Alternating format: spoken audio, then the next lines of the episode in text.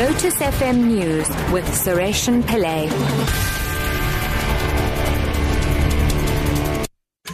Six o'clock, good evening. A robbery suspect has been shot dead by police in Verulam on the KwaZulu-Natal North Coast. The deceased individual and two others allegedly robbed a shop at gunpoint and made off with goods and an undisclosed amount of cash. They were later spotted by a police patrol vehicle. Provincial Police spokesperson Thulani Zwane. Uh, while the members were patrolling around the Verulam area, it is alleged that they spotted the said vehicle with three occupants. They stopped the said vehicle and when they, they attempted to arrest the suspect, one of the suspects uh, withdrew his firearm and uh, allegedly pointed it to, to the members. The members reacted and they shot the one suspect. Uh, other two suspects were then arrested and charged for police robbery. Muslim clerics in Cape Town say they still haven't made contact with the family of a 15-year-old girl who was taken off a plane while allegedly on her way to the Middle East. It was suspected she was on her way to join the Islamic State organization after being recruited on social media.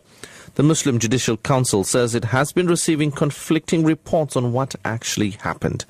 MJC President Maulana Ihsaan Hendricks says they are preparing to educate local Muslims about the Islamic State extremist group. And now that uh, it begins to hit the fiber of our own community, where people are possibly being recruited or uh, there are possible agents in our community, uh, it is clear that we need to move beyond statements of condemnation. And therefore, today we have pronounced in the presence of the leadership of the Muslim Judicial Council that we need to embark on almost an emergency immunization program around our various mosques in Cape Town. Johannesburg Emergency Services say they will no longer send paramedics to Cosmo City to assist anyone injured during protest action.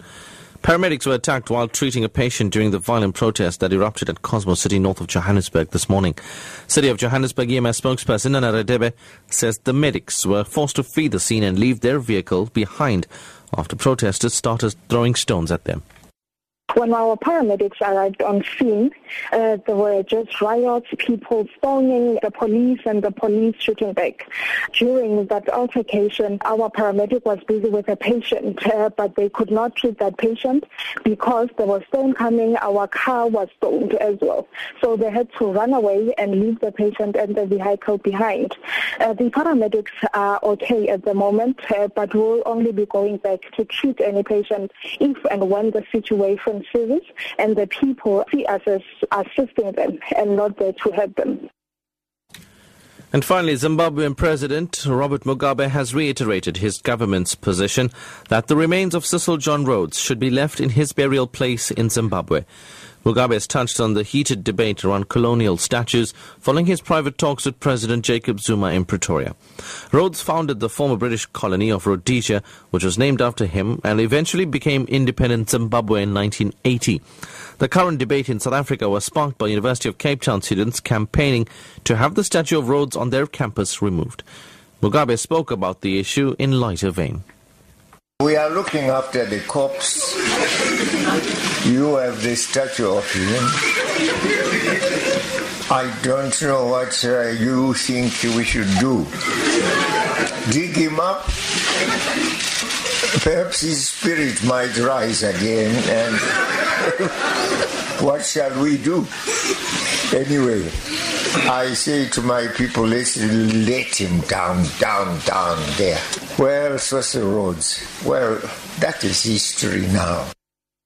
The top story at 6. A robbery suspect has been shot dead by police in Verulam on the KwaZulu-Natal North Coast. I'm Suresh Pillay. Your headlines in half an hour.